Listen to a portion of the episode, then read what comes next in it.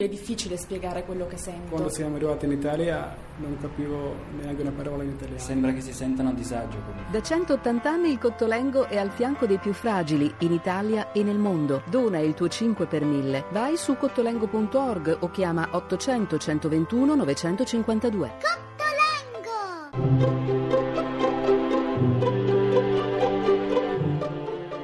Il pensiero del giorno.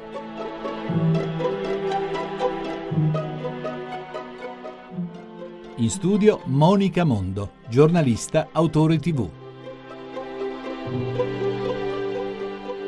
Quando si entra poco a poco nel giorno, sbrigate le prime cose da fare, vengono a mente gli appuntamenti e quelle telefonate, quegli incontri, quelle faccende, tutto in una giornata, com'è possibile? Come se il tempo fosse spazio da riempire, pigiando uno sull'altro gli impegni, facendoli entrare a forza, anche quando strabordano, non si riconoscono più. Come se vivere un giorno dato fosse sforzo e fatica per arrivare a sera e domani ricominciare. È insensato, lo sappiamo, ma è un errore di prospettiva che ripetiamo sempre. Cosa permette di alzare la testa o di approfondire lo sguardo?